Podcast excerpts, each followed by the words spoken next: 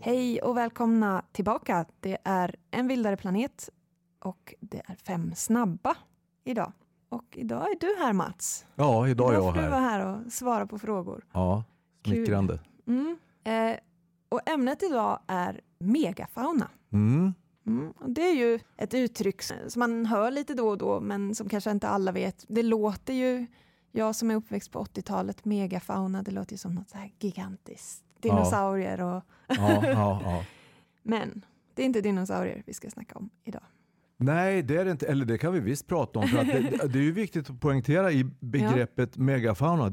Det är liksom ingen som har monopol på det. Nej. Utan man använder det liksom i ett specifikt sammanhang. Det kan vara till exempel för att beskriva djurlivet i en geografisk region eller en miljötyp. Eller, men som du redan har varit inne på, oftast associerar man väl begreppet megafauna med den, den utdöda faunan Ja. som levde i synnerhet under den tidsepok som vi kallar för pleistocen, alltså fram till senaste istiden och som sträckte sig faktiskt drygt ett par miljoner år bakåt i tiden.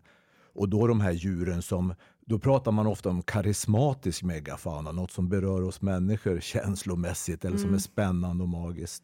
Ja, som sabeltandade tigrar och sånt. Ja, just det, som inte finns med oss längre och grottbjörnar och visenter och ullhåriga noshörningar och sånt där. Precis. Ja, men då, då tar vi den första frågan då.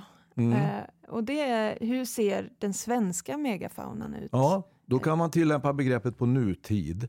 Och det finns olika definitioner eller tolkningar. En del gör gällande att megafauna det kan vara djur som ungefär storleksordningen människa uppåt eller kanske lite mindre än oss. Och då skulle man räkna in till exempel hjortdjuren i Sverige med älgen, den största hjorten i spetsen givetvis. Men även vissa rovdjur som, som björn och kanske till och med varg. Det är vad vi har kvar och eh, det går att tillämpa på andra områden också. Går man då till exempel till Östafrikas savanner så finns det ju en vällans massa arter som ingår i begreppet megafauna fortfarande i livet. Ja. Du nämnde ju visenterna. Och det är ju ett djur som vi har på Nordisk ark. Ja, Och vad är en visent? Eller vad hör den till för... Vicent kvalar ju definitivt in i begreppet megafauna eller megavertebrater som man säger ibland, alltså stora ryggradsdjur. Och eh, ja, det, precis, den levde ju faktiskt, den fanns ju till och med upp i Sverige mot bronsåldern, alltså den värmeperiod, den så kallade postglaciala värmeperiod som inträffade efter senaste istiden. Och man har hittat subfossila fynd som det kallas i torvmossar till och med ända upp till Östergötland. Så att, eh, det är spännande att den en gång har funnits här. Och då, det är också kanske i nutid den vanligaste tolkningen av begreppet megafauna att vi pratar om arter som på något vis landskapsekologerna bedömer har påverkat hur la- landskapet och ekosystemen i, i Europa då, där vi lever utformades. Och där är ju Vicenten en av de komponenterna till exempel med uroxar och kanske utdöda vildhästar och andra stora växtätare. Och då för att krångla till ytterligare pratar man ju om megaherbivorer. Ja. Och dit hör ju Vicenten. Hur stor blir en visent? Ja, alltså maxvikterna hos tjurar kan uppgå till ett ton.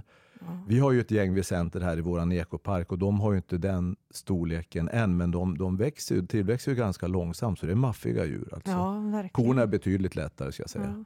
Men när man är nära en, en stor visenttjur, då, då känner man... Det är en stor massa, Ja, biomassa. Ja. Man kanske känner att man är för nära ibland också. Ja, ja. Absolut. Men vad var det då som gjorde att Vicenten försvann ifrån, ja, från Europa? Det, det var ju det finns ju olika bedömningar där också, men man kan nog säga att mycket handlade om exploatering av djur och deras miljöer i form av oreglerad jakt och så under medeltiden och kanske tidigare också. Så att eh, de sista vicenterna, den sista utposten som ju många känner till, det var ju de djupa urskogarna i gränslandet mellan Polen och, och dagens Vitryssland, i Bielowieża, som vi på Nordens ark för övrigt har ett bra samarbete med, med forskarna där, vilket gör det extra intressant. Ja. Och ungefär samtidigt, det där var åren efter första världskriget och ytterligare några år senare bedömde man att den separata population av visenter som levde i, i Kaukasus, i, i bergsområdena i sydvästra Ryssland, mm. dog ut också. Också då som, som en effekt av, av den anarki och fattigdom som rådde i de här delarna av världen efter krig och revolutioner och elände. Så att det var ett tjuvjaktstryck som tog mm. koll på de sista mm. helt enkelt. Är visenter och bisonoxar som man ser i ja, de amerikanska typiska västernfilmer, det, är det samma sak?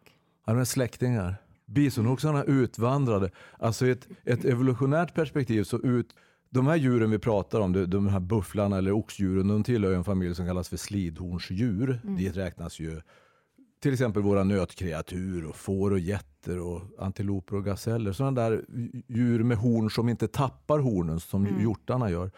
Och Förfadern till bisonoxar och visenter antar man utvecklades någonstans typ norra Indien eller sådär. Och, och sen så efter ett tag så nådde de fram till den här landmassan som fanns över mot Nordamerika vid Beringsund mm. och vandrade över och sen så uppstod en del separata nya former av bisonoxarnas föregångare i Nordamerika, vilket till slut ledde fram till dagens bisonoxe som finns där. Mm. Och samtidigt, eller ja, ungefär i samma anda i den gamla världen, i Europa och Asien, så, så utvecklades då Vicenten.